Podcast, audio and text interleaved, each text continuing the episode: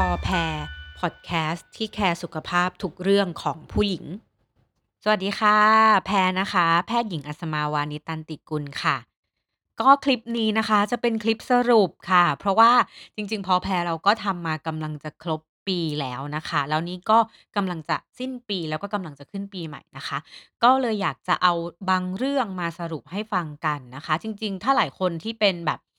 แฟนคลับพอแพรเนาะ ที่แบบว่าได้ฟังกันมาตลอดเนี่ย ก็อาจจะเคยฟังไปแล้ว แต่ว่าก็ฟังเถอะ จะได้ทบทวนความรู้กันสักเล็กน้อยนะคะ จริง ๆ ก็พอดแคสต์เนี่ย เราทำกันมาหลายเรื่องนะคะ แค่เรื่องหญิงเนี่ยทำมา 40 คลิปแล้ว แล้วก็คลิปนี้นะคะ ก็จะสรุปเรื่องของ Anatomy หรือว่า สรีระของเพศหญิงที่หลายคนอาจจะยังสับสนนะคะ ก็เอามาทั้งหมด 4 คลิปนะคะ ก็คืออันที่เป็น EP 10นะคะ ในเรื่องของ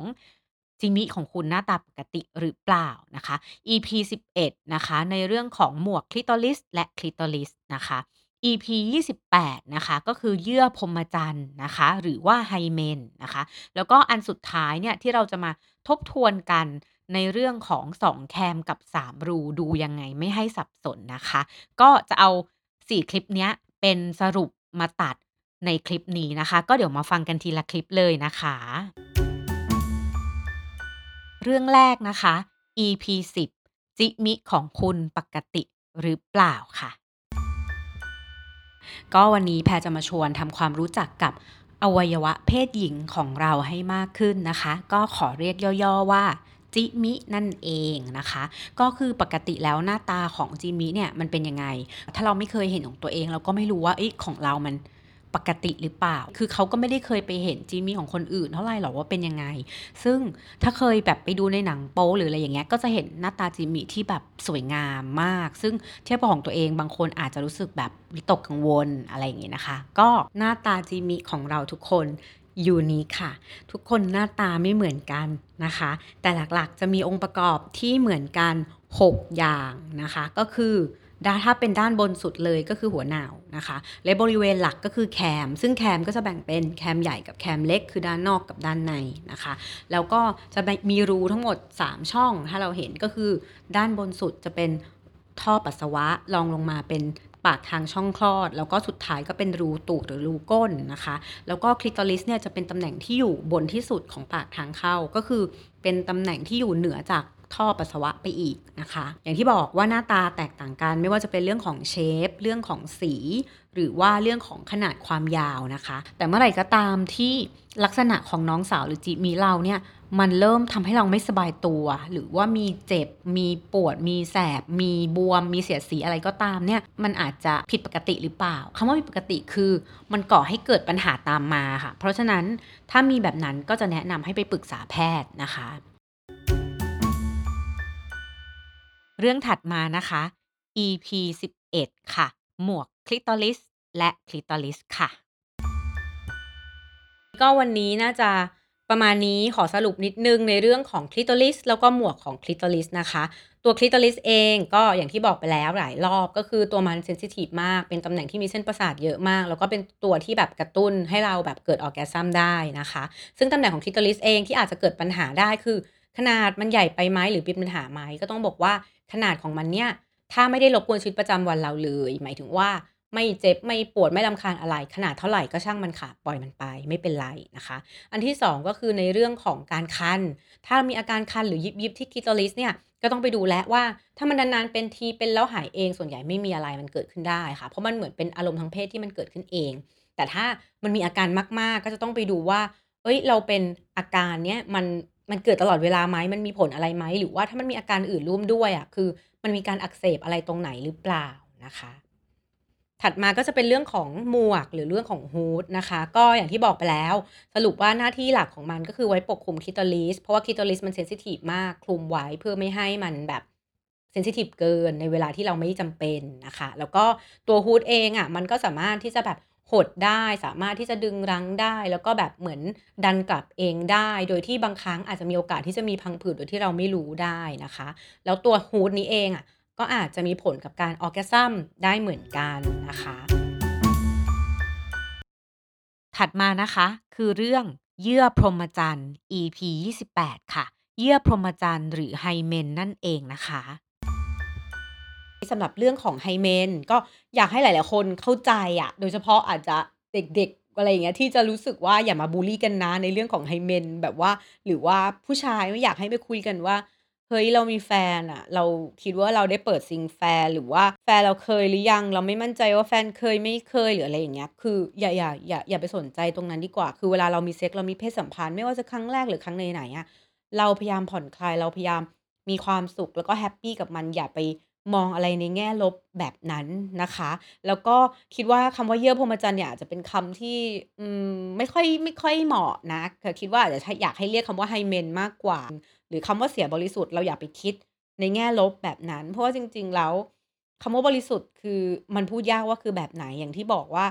มันอาจจะมีการสอดใส่อะไรด้วยวิธีอื่น เราไม่รู้เลยแบบนี้เรียกว่าเสียบริสุทธิ์หรือไม่เสีย หรือว่าคำว่ามีเซ็กส์หรือเพศสัมพันธ์จริง ๆ แล้ว การที่ไม่ใช่การสอดใส่อะมันก็เป็นหนึ่งในวิธีของการมีเซ็กส์เหมือนกัน เพราะฉะนั้นมันคงพูดยากนะคะ แต่ก็ที่จะบอกที่จะสรุปเลยก็คือจริง ๆ แล้วตัวไฮเมนเนี่ย1คือไม่ได้แปลว่าทุกคนจะต้องมี แล้วทุกคนที่มีเกิดมาอาจจะไม่ได้ครบวง อาจจะไม่ได้หน้าตาสวยเสมอไป และการมีเพศสัมพันธ์ไม่ได้ทำให้มันขาดเสมอไป หรือการไม่มีเพศสัมพันธ์ ไม่ได้แปลว่ามันจะต้องอยู่ครบวงเสมอไป หรือการไปตรวจภายใน ไม่ได้แปลว่าเราจะถูกหมอเปิดซิงอย่าไปคิดแบบนั้น มันมันไม่ใช่ มันไม่เกี่ยวนะคะ หลักๆเลยคือมันขึ้นอยู่กับความรีแลกซ์ว่าการที่จะเจ็บหรือการที่จะ ขาด หรืออะไรอย่างเงี้ย มันอาจจะเกิดจากการที่เราฝืน เราเกรง แล้วเราเหมือนมีการเสียดสี หรืออะไรมากกว่า ที่จะทำให้เกิดเหตุการณ์แบบนั้นนะคะ เพราะฉะนั้น ก็วันนี้ก็ได้รู้เรื่องไฮเมนกันไปพอสมควรแล้ว หวังว่าหลาย ๆ คนคงจะเข้าใจเรื่องไฮเมนกันมากขึ้นนะคะ สุดท้ายของวันนี้นะคะ ก็คือเรื่อง 2 แคมกับ 3 รู ดูยังไงไม่ให้สับสนนะคะ กับ EP 38 เป็น EP ที่มีคนฟังกันเยอะมาก ก็ ขอขอบคุณไว้ล่วงหน้านะคะ มาฟังสรุปกันสักเล็กน้อยค่ะ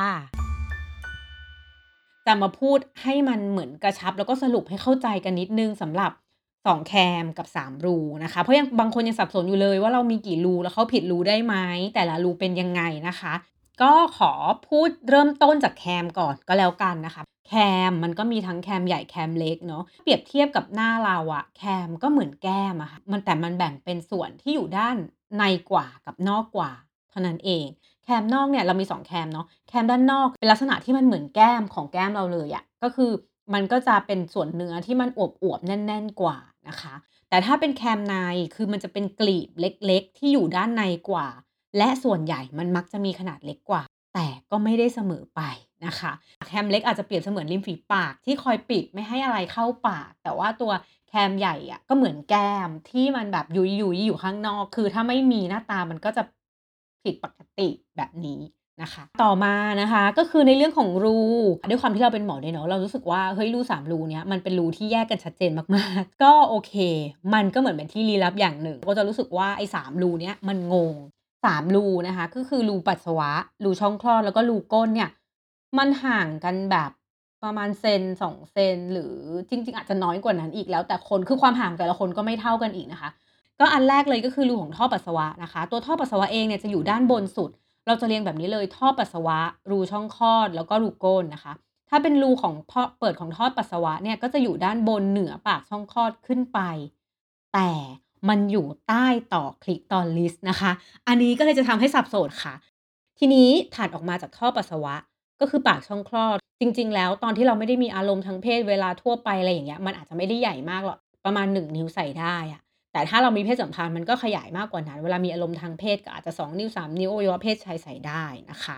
ก็โดยปากทางเข้าของมันเองก็คือจะเป็นเยื่อพรหมจรรย์ทางการแพทย์เราเรียกว่าไฮเมนค่ะทีนี้ทางเข้าก็เป็นเป็นไฮเมนเนาะที่บอกไปแล้วก็เข้าไปแล้วเนี่ย ก็จะเป็นช่องคลอด โดยตัวช่องคลอดเองมันยืดหดได้มากๆนะคะ แล้วก็มันอาจจะลึกแล้วแต่คนเลยประมาณ 3-6 นิ้ว อันสุดท้ายก็คือรูก้นนะคะ รูทวารนะคะ รูก้น รูตูด รูทวารอาจจะเรียกอะไรก็ได้นะคะ อยู่ข้างหลังเนาะ ตัวรูเองตอนที่มันยังไม่ขยายมันก็ดูเล็ก แต่มันขยายได้ใหญ่แบบมากๆ แล้วที่สำคัญมากๆ คือมันไม่มีที่สิ้นสุดอะคะ ต้องระวังเวลามีเซ็กเวลามีเพศสัมพันธ์ทางก้นนะคะ เพราะว่าเวลาเราจะเอาอะไรสอดเข้าไปอะโอเค ถ้ามันเป็นอวัยวะเพศชายอะมันไม่เป็นไรจุดจู่มันยาวได้แค่นั้นมันไม่สามารถเข้าไปลึกกว่านั้นได้มันติดตัวเราไง แต่ถ้าสมมติใช้พวกเซ็กทอยใช้อุปกรณ์ใช้อะไรก็ตามอะต้องระวังไม่ให้มันหลุดมือค่ะ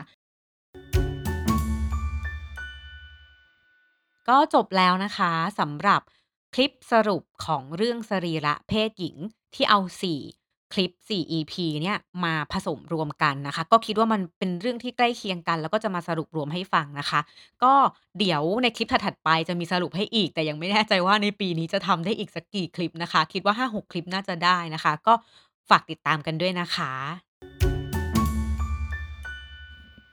สำหรับวันนี้นะคะ พอแพรก็จบแล้วนะคะ ยังไงก็ฝากติดตามพอแพรนะคะ ได้ที่ YouTube Channel Spotify Apple Podcast แล้วก็ Facebook กับ b ล็อกดิด้วยนะคะ ถ้าฟังพอแพ้แล้วพอใจฝากกดติดตามกดไลค์กดแชร์ด้วยนะคะสำหรับวันนี้แพลลาไปก่อนค่ะ